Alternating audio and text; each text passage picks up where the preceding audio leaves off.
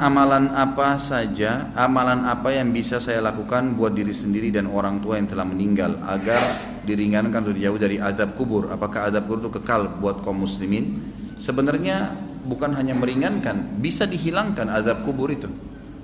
Kalau seseorang anak misalnya sering beristighfar kepada Allah untuk orang tuanya, dia sering beristighfar, Ya Allah, ampunilah kedua orang tuaku. Seperti doa yang masyhur Allah ajarkan, Rabbi gafirli wali walidayya.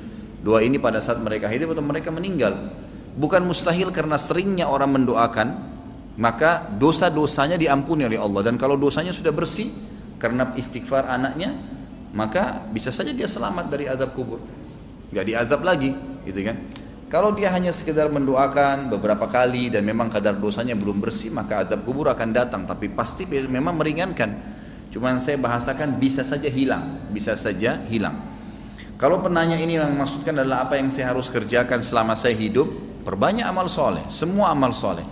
Jangan berikan, jangan tinggalkan peluang apa pun dalam mengerjakan kegiatan atau perbuatan amal soleh apa pun, sekecil apa pun, sekecil apa pun apa saja, senyum dengan muslim, bersodakah dengan seribu rupiah, apa saja yang kebetulan Allah sedang mudahkan di depan mata kita jangan disia-siakan. Kerjakan semuanya.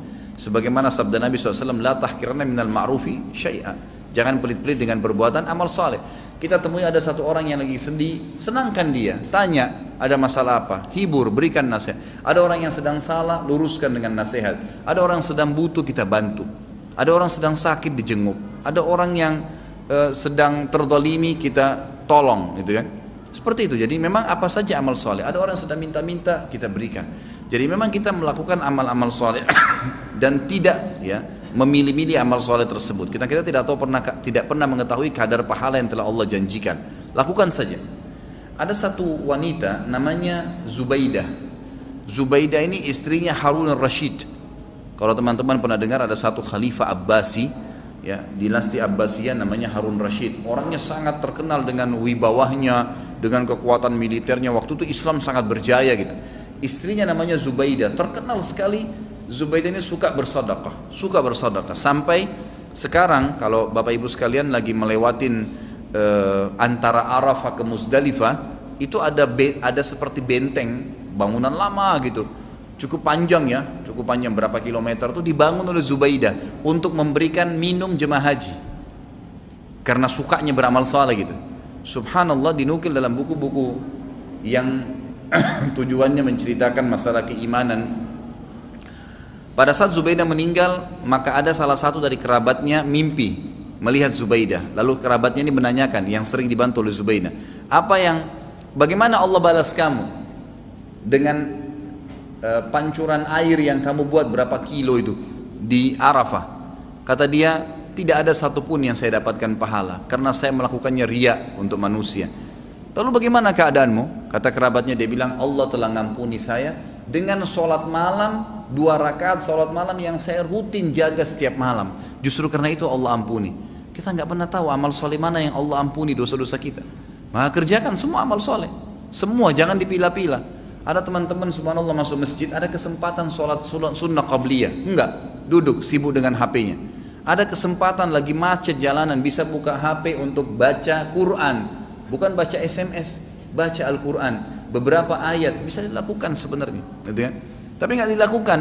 Ada orang yang lagi minta, dibisikin sedikit sama syaitan, sudahlah, dia sudah mampu, nanti gini, nanti aja, nanti di depan. Kita nggak sodok. Enggak, semua peluang amal soleh lakukan. Semua amal soleh lakukan. Dan ingat, untuk beramal soleh harus Bapak Ibu sekalian dipaksakan nggak bisa nggak nggak bisa kalau Bapak Ibu tidak paksakan sholat malam percaya lisan saya tidak akan pernah sholat malam sampai mati kalau kita tidak pernah paksakan jadwalkan ambil tuh Quran di rak untuk dibaca maka kita tidak akan pernah baca. Karena syaitan itu selalu memasukkan angan-angan ya kan? kalau kita mau ibadah dia nggak bisa bilang jangan ibadah tapi diangan-anganin sama dia. Nanti sekalian baca nanti sekalian baca sekian juz sekalian supaya kita undur. Undurnya sudah cukup untuk membuat kita meninggalkan amal soleh tersebut. Jadi kita harus paksakan Allah mengatakan dalam Al-Quran A'udzubillahi minasyaitonirrajim Walladzina jahadu fina Nahdiyannahum subulana Orang-orang yang memaksakan diri Untuk menempuh jalan-jalan kami Maksudnya perintah-perintah kami mengerjakan kewajiban yang sunnah, semua dijadwalin sama dia, dipaksakan diri, kami akan pandu dia menuju ke jalan-jalan kami. Kalau kita nggak paksain nggak bakal bisa. Paksain, jadwalin, ya, ajak keluarga, ajak istri, ajak anak, harus, nggak bisa enggak. Selama hidup saya tidak rincikan, semua kesempatan amal soleh lakukan, yang wajib dan yang sunnah, ya, yang wajib dan yang sunnah. Kalau kerabat kita yang sudah meninggal, ada beberapa amal soleh yang bisa kita sampaikan untuk mereka. Yang pertama itu adalah memperbanyak istighfar, bertaubat, ya. mengatakan ya Allah ampunilah, ya Allah rahmatilah. Sebagaimana kita tahu doa pada saat kita sholat jenazah, kita mendoakan itu. Allah maghfirlahu warhamhu, ya Allah ampuni dia, ya Allah rahmati dia. Tadi doa Rabbi gafirli wali untuk orang tua, itu juga termasuk minta agar diampuni Allah maghfir lil muslimin wal muslimat itu untuk orang hidup dan mati kita bisa doakan istighfar ini sangat besar manfaatnya. Ada juga dalam hadis Bukhari dijelaskan akan datang nanti seseorang pada hari kiamat dikasih pahala bergunung-gunung. Jadi ternyata orang ini amal solehnya sudah banyak dan dia selamat dari adab kubur karena amal solehnya banyak dosanya bisa dikatakan tidak ada tuh sedikit sekali. Di hari kiamat dikasih pahala bergunung-gunung lalu dia berkata kepada para malaikat dari mana? Saya tidak pernah bawa, saya tidak pernah kerjakan amal-amal ini. Dari mana? Setahu saya nggak ada karena semua amalnya sudah diperlihatkan. Dia bilang ini istighfar anakmu untukmu. Karena pada saat istighfar ya Allah ampunilah kedua orang tua atau kita mengatakan Rabbi gafirli wali walidayya. Ternyata dosa mereka memang sudah bersih, udah nggak ada lagi. Maka tetap itu dijadikan sebagai pahala karena tidak ada pembersihan dosa, maka jadi pahala buat mereka.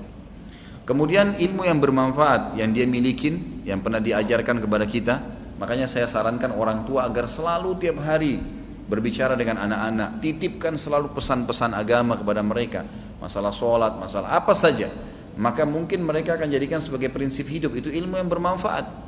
Karena tidak semua orang bisa jadi penulis. Kalau antum bisa jadi penulis itu sangat bagus, menulis banyak karya tulis kemudian dibaca oleh orang-orang itu sangat luar biasa. Seperti Syekh Abu Bakar Jazair sekarang bukunya yang kita bedah ini, beliau sudah meninggal rahimahullah dan kita bisa pelajarin ilmunya gitu kan. Tapi kalau tidak maka apa saja termasuk ulama mengatakan kalau seorang ibu mengajarkan anaknya cara masak dan dia praktekin dalam hidupnya itu ilmu bermanfaat. Seorang ayah mengajar anaknya untuk ke masjid laki-laki misalnya, mengajar anak-anak untuk mewajibkan mereka untuk pakai jilbab. Lalu jadi prinsip hidup mereka itu semua ilmu yang bermanfaat. Itu semua ilmu yang bermanfaat. Kemudian sedekah jariah yang ketiga, sedekah yang berjalan terus ya gitu, program-program, perbaiki masjid, ya, rumah anak yatim, dan ada di sini yang saya ingin beratkan yang banyak dilupakan oleh kaum muslimin ya. Kita masih jarang sekali berpikir untuk uh, membiayai para dai-dai dan ulama-ulama kita. Ada tulisan buku yang insya Allah juga sudah saya tulis ya. Insya Allah akan saya terus akan penuhi poin-poinnya. Saya judulnya itu wahai muslim muliakanlah ulamamu. Kita kadang-kadang berpikir atau belum berpikir ya kalau bertemu antara seorang alim ulama alim ulama, memang dia sangat luar biasa ilmunya. Bertemu antara dia kata ulama, ini pendapat para ulama. Seorang alim bertemu dengan seorang fakir miskin. Tapi si alim juga ini kehidupannya pas-pasan. Yang mana didahulukan? Kata para ulama, si alim yang didahulukan dari si fakir miskin. Nah, dia juga dalam keadaan miskin. Kenapa? Karena satu orang alim itu bisa memberikan manfaat kepada jutaan umat dibandingkan dengan orang fakir miskin yang tidak punya ilmu. Sampai pada tingkat itu. Kalau di Saudi ada sponsor dai, ada pembiayaan para ulama. Tidak ada ulama itu yang sengsara. Kalau di Timur Tengah, mereka disiapkan segala-galanya oleh kerajaan atau orang oleh kaum muslimin yang membiayai mereka. Ini juga hal yang mendasar. Itu bisa menjadi sedekah jariah karena pada saat dia ternyata melakukan ya taklim, dia bisa nulis buku dari sumbangan harta yang kita kasih, maka tentu kita akan punya andil masjid dibangun, rumah anak yatim, memperbaiki janda-janda, rumah-rumah janda, e, kemudian membantu kaum muslimin kayak sekarang yang lagi ya tersiksa, ditampung mereka kita sumbang, itu semua hal-hal mendasar yang bisa menjadi perbanyak ya amal kita nanti di pada saat meninggal. Kemudian haji dan umroh ini juga dibolehkan bagi orang yang hidup menghajikan dan mengumrahkan orang yang sudah meninggal atau orang yang sudah tidak mampu. Hadis Bukhari menjelaskan masalah itu. Seseorang datang kepada Nabi SAW berkata, Ya Rasulullah, sungguh Ya Rasulullah orang tua saya, ayah saya sudah tidak mampu mengadakan perjalanan haji, umroh, bahkan musafir. Tapi masih hidup. Sudah tua sekali nggak mampu.